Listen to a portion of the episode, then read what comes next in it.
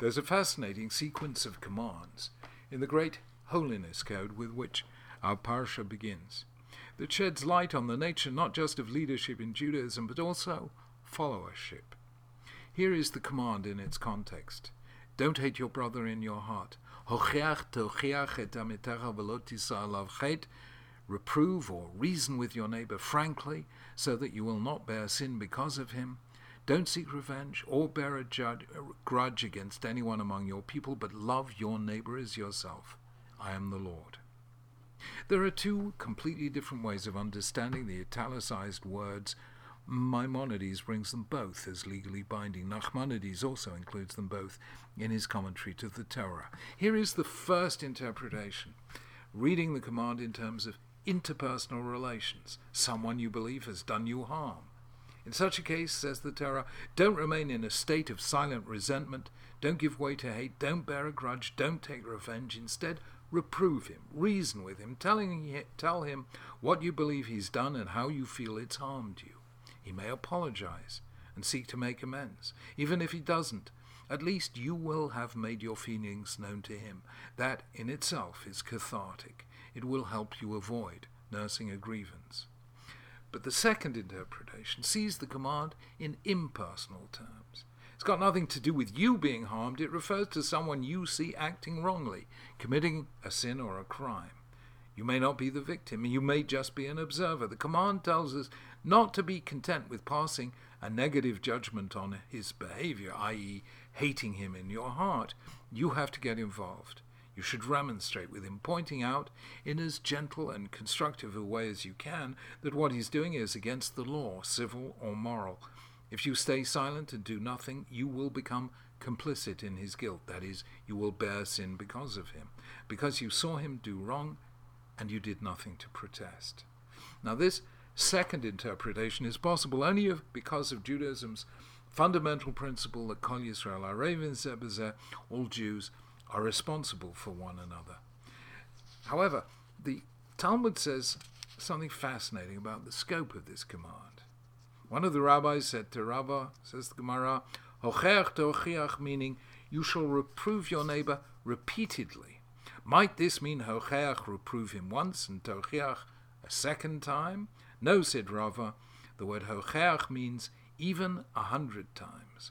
Why then does it add the word Tochiach had there only been a single verb, I would have known that the law applies to a master reproving his disciple. How do we know that it applies even to a disciple reproving his master? From the phrase hocheach tochiach, implying under all circumstances. Now, this is significant because it establishes a principle of critical followership. So far in these essays, we've been looking at the role of the leader in Judaism. But what about the follower? On the face of it, the duty of the follower is to follow. The duty of a disciple is to learn. After all, Judaism commands almost unlimited respect for teachers. Let your reverence for your teacher be as great as your reverence for heaven, said the sages. Despite this, the Gemara understands the Torah to be commanding us to remonstrate even with our teacher or our leader should we see him or her doing something wrong. Supposing a leader commands you to do something you know to be forbidden in Jewish law, should you obey? The answer is a categorical no. The Talmud puts this in the form of a rhetorical question. Faced with the choice between obeying the master, i.e., God, or a disciple, i.e., a human leader, whom should you obey? The answer is obvious obey God. So here in Jewish law is the logic of civil disobedience, the idea that we have a duty to disobey an immoral order. Then there is the great Jewish idea of active questioning and machloket l'shem shamayim, argument for the sake of heaven. Parents are obliged and teachers encouraged to train students to ask questions. Traditional Jewish learning is designed to make teacher and disciple alike aware of the fact that more than one view is possible on any question of Jewish law, and multiple interpretations, shivim panim la Torah, exist of any biblical verse. Judaism is unique in that virtually all of its canonical texts, Midrash, Mishnah, and Gemara, are anthologies of arguments. Rabbi X said this, Rabbi Y said that. Or they're surrounded by multiple commentaries, each with its own perspective.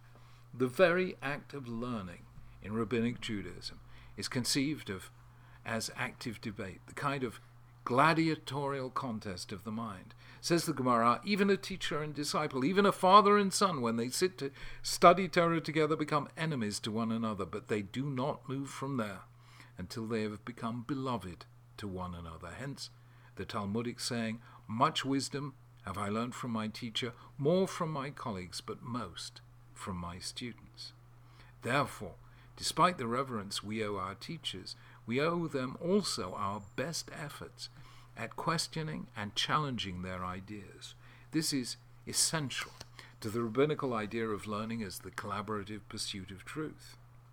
The idea of critical followership gave rise in Judaism to the world's first social critics, the prophets, mandated by God to speak truth to power and to summon even kings to the bar of justice and right conduct.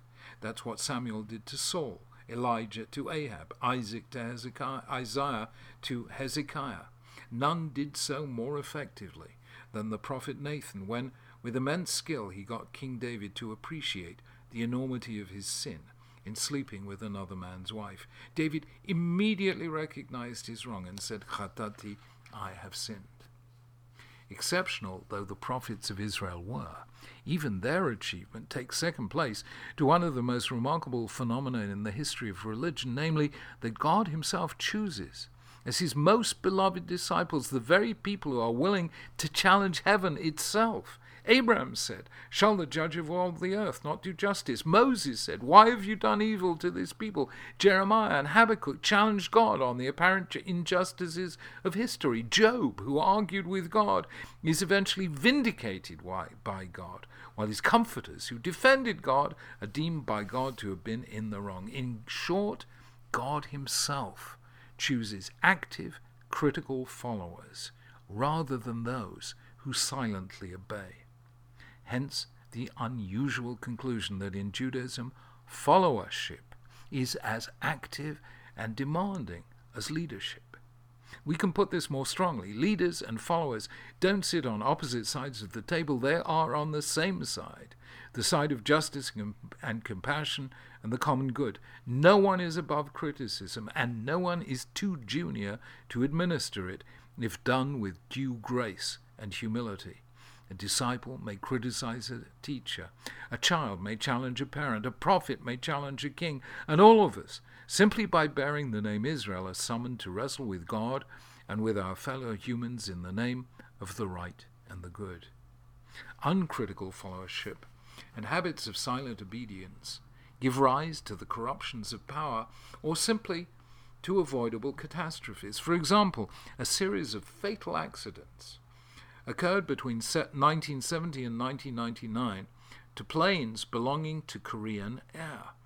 One in particular, Korean Air Flight 8509 in December 1999, led to a review that suggested that Korean culture, with its tendency toward autocratic leadership and deferential followership, may have been responsible for the first officer not warning the pilot that he was off course. John F. Kennedy, assembled one of the most talented group of advisers ever to serve an American president, yet in the Bay of Pigs invasion of Cuba in 1961 committed one of the most foolish mistakes. Subsequently, one of the members of the group, Arthur Schlesinger Jr., attributed the error to the fact that the atmosphere within the group was so convivial that no one wanted to disturb it by pointing out the folly of the proposal. Groupthink and conformism are perennial dangers within any closely knit group, as a series of famous experiments in social science have shown, which is why, in Cass Sunstein's phrase, societies need dissent. My favorite example is one given by James Surowiecki in The Wisdom of Crowds. He tells the story of how an American naturalist, William Beebe, came across a strange sight in the Guyana jungle, a group of army ants was moving in a huge circle. The ants went round and round in the same circle for two days until most of them dropped dead. The reason is that when a group of army ants is separated from their colony, they obey a simple rule follow the ant in front of you. The trouble is that if the ant in front of you is lost, so will you be. Surowiecki's argument is that we need dissenting voices, people who challenge the conventional wisdom, resist the fas- fashionable consensus, and disturb the intellectual peace. Follow the person in front of you is as dangerous to humans as it is to army ants.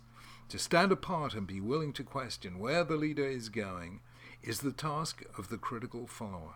Great leadership happens when there is strong and independently minded followership. Hence, when it comes to constructive criticism, a disciple may challenge a teacher, and a prophet reprimand a king.